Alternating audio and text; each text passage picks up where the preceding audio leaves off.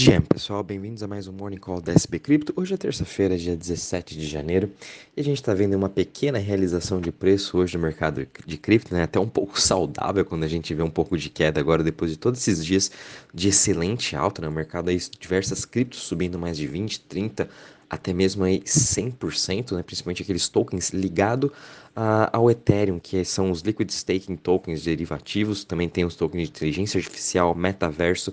A gente está vendo uma narrativa muito forte em relação a esses três setores, né? mas no geral hoje a gente está vendo uma realização de preço, uma queda de 0,80% no mercado no geral.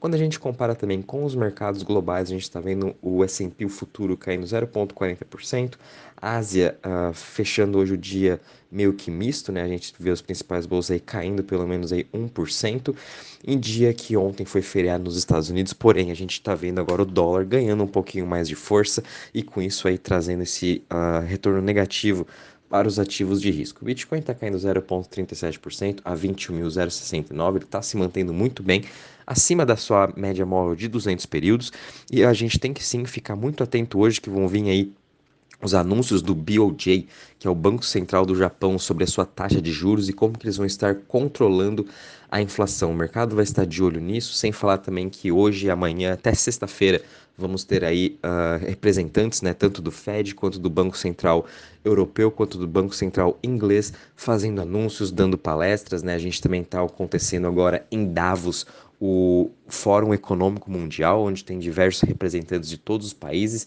Eles vão estar discutindo os assuntos como inflação, Uh, vão estar discutindo assuntos sobre investimentos no meio ambiente, né, o COP26 que a gente sempre tem, né, sobre emissões de carbono, e também vão estar falando muito sobre regulamentação de cripto após o colapso da FTX e da Alameda. Né? Então, esses vão ser os grandes assuntos, principalmente vindo do lado de cripto.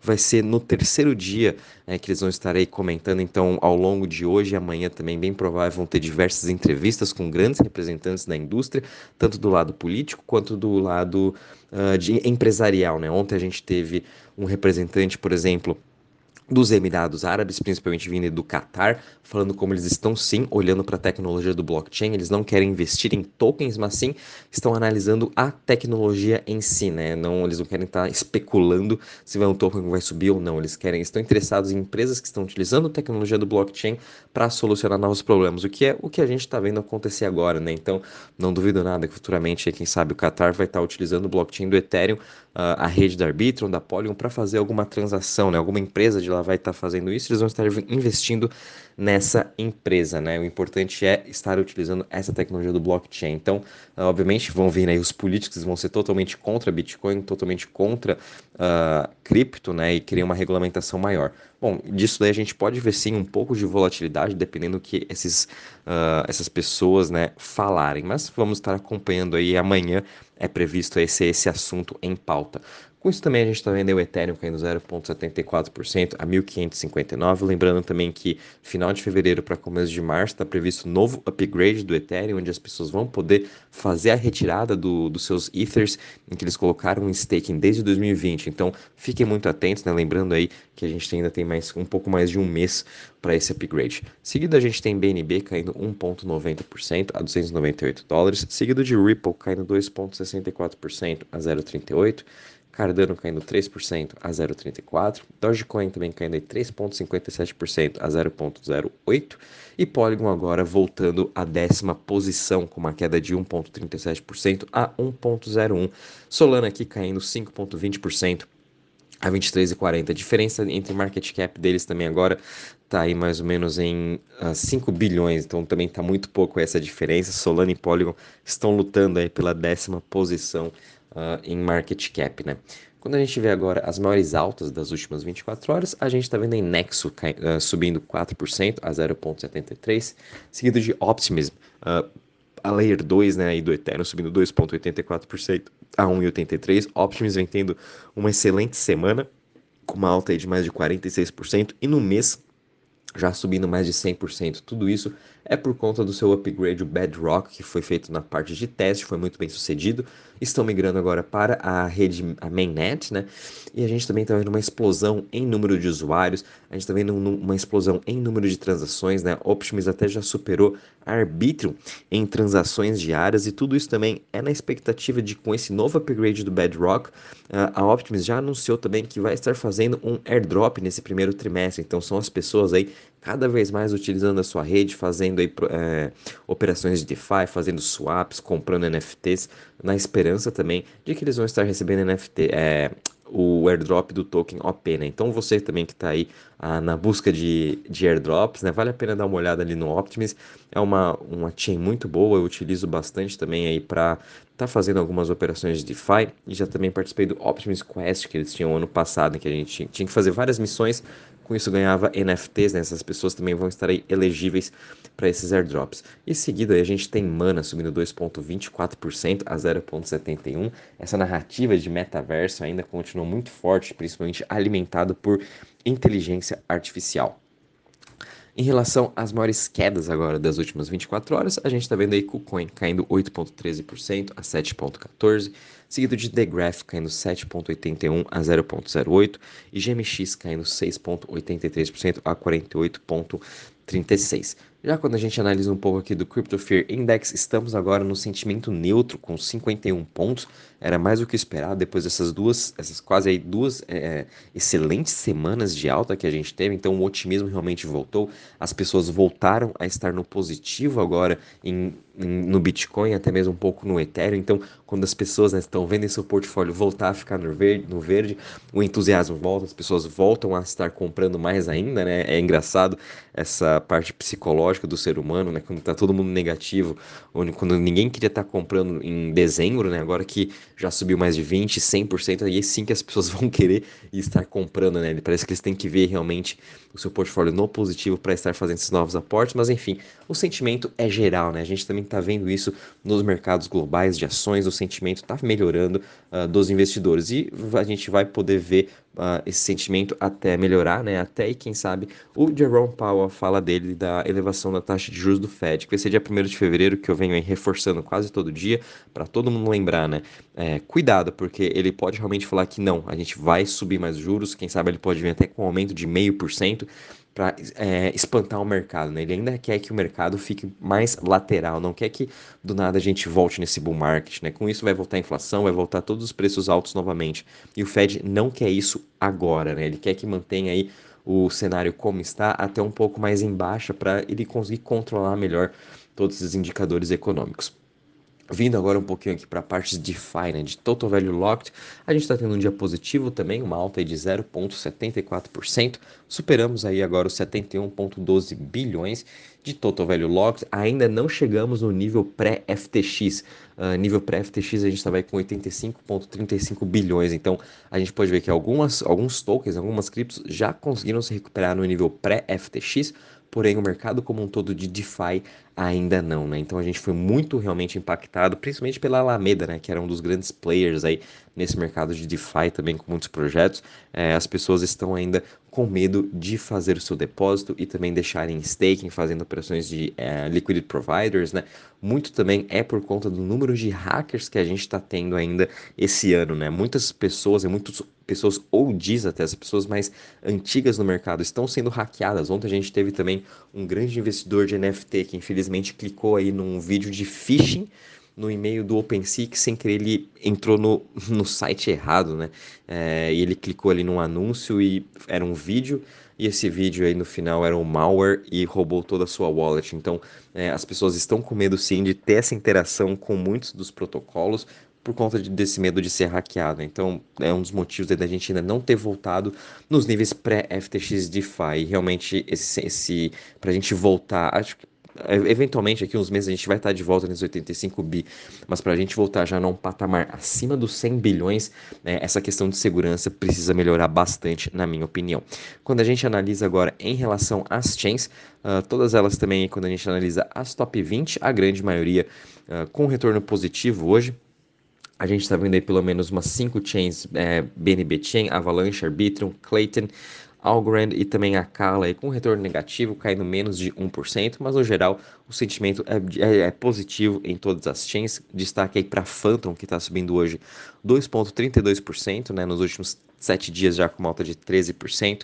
Phantom, eles vão ter uma conferência agora, dia 25 de janeiro, então vale a pena a gente ficar de olho, é, principalmente que antes dessas conferências sempre tenha um pump do seu token. A gente está vendo realmente esse pump vindo aí da Phantom, né, superando aí até a, a margem dos 30 centavos. Vale a pena ficar de olho em todo o seu ecossistema. Quem sabe vamos ter aí anúncios muito importantes, até mesmo vindo do André Cronier, que é um dos principais desenvolvedores de DeFi, né? E o interessante aqui ver é que a gente continua vendo a Torchain, né, uma das principais multi-chain DEX do mercado de cripto cada vez mais ganhando market share da, em relação às suas chains e, e subindo posições. A galera está aqui em 13 terceiro e a gente está vendo um retorno já de 21% de alta nesses últimos sete dias. Tudo isso são das pessoas fazendo staking nativo através da sua plataforma e recebendo um yield real, né? Porque são yields pagos, né? Esse yield é fees pagos dos usuários que estão aí operando dentro da sua plataforma. Então, se você tem lá staking de Bitcoin, staking de Ethereum, Atom,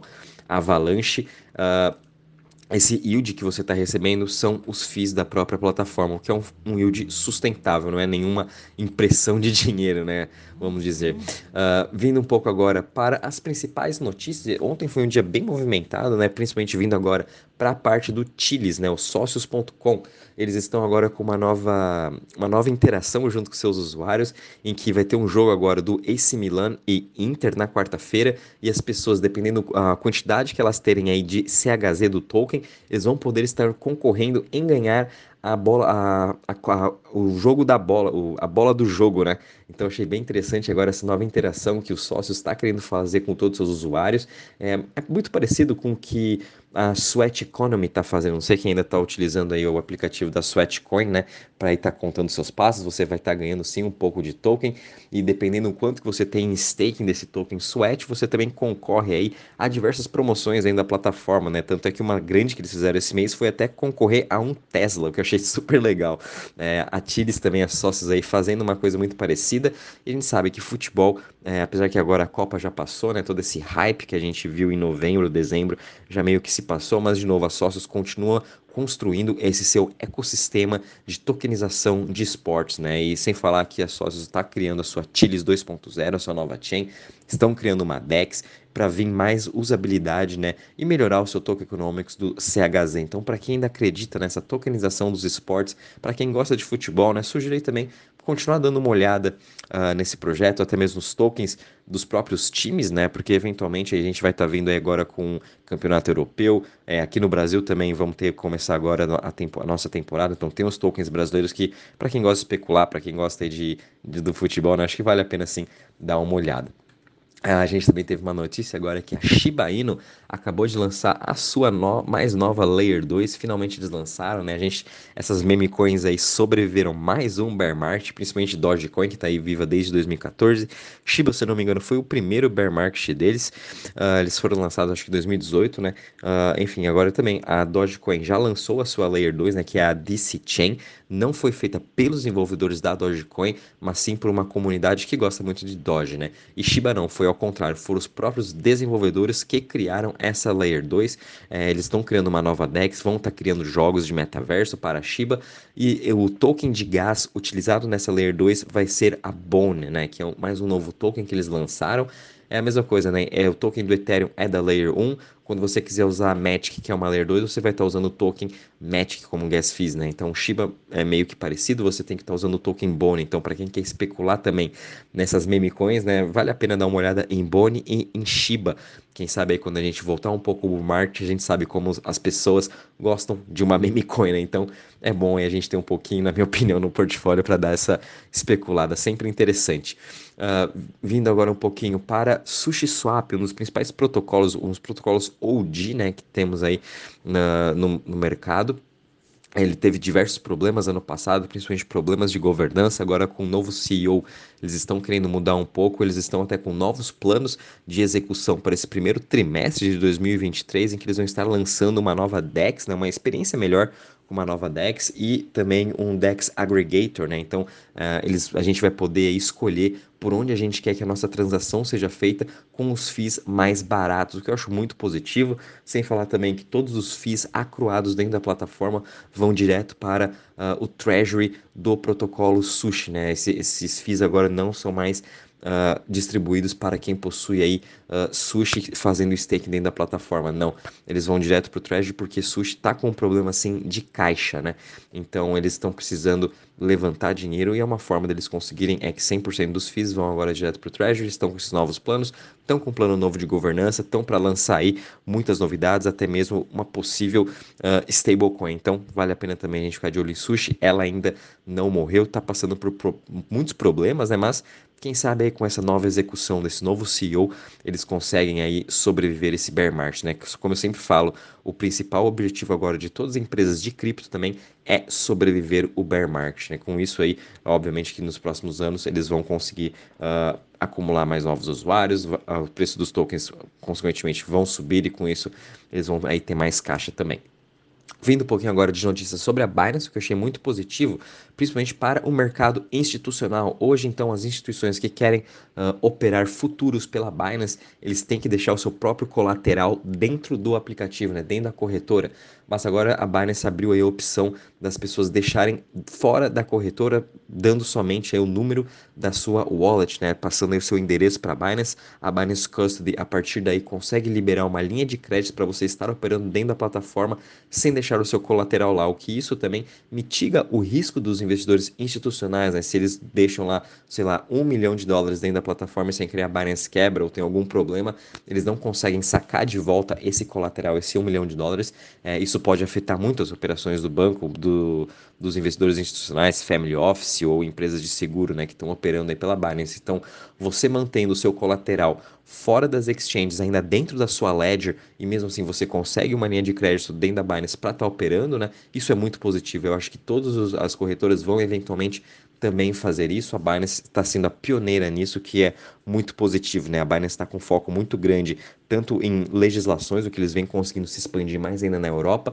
e também agora com essa, no essa novidade para os investidores institucionais, que eles querem abocanhar cada vez mais as grandes instituições, querem que eles operem pela Binance, né? Uh, e, obviamente, a gente teve aqui uma notícia até bem polêmica, na minha opinião. Uh, os fundadores do Three Arrow Capital, né, aí o Suzu e o Kyle Davis acabaram de levantar um fundo de 25 milhões de dólares uh, em que eles vão estar tá criando uma nova corretora chamada GTX, o que, na minha opinião, é uma loucura, né? As pessoas darem até 25 milhões na mão do Kyle e do Suzu, mas enfim, eles aí conseguiram levantar mais um fundo. Obviamente, já tem grandes players no mercado que são contra isso e que não vão estar fazendo negócio com eles. E vamos continuar acompanhando, né? Bom, pessoal, até já me estendi aqui, peço desculpas. É, qualquer novidade, aviso vocês. Um bom dia e bons trades a todos.